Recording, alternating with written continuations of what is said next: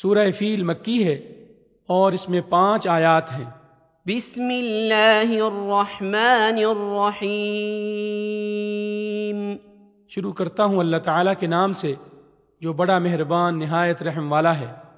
ألم تر كيف فعل ربك بأصحاب الفيل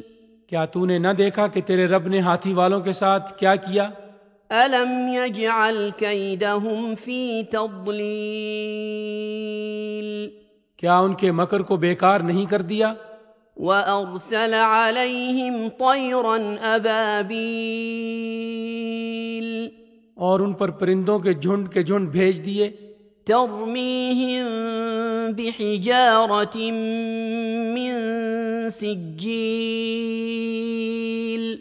جو انہیں مٹی اور پتھر کی کنکریاں مار رہے تھے فجعلهم كعصف مأكول بس انہیں کھائے ہوئے بھوسے کی طرح کر دیا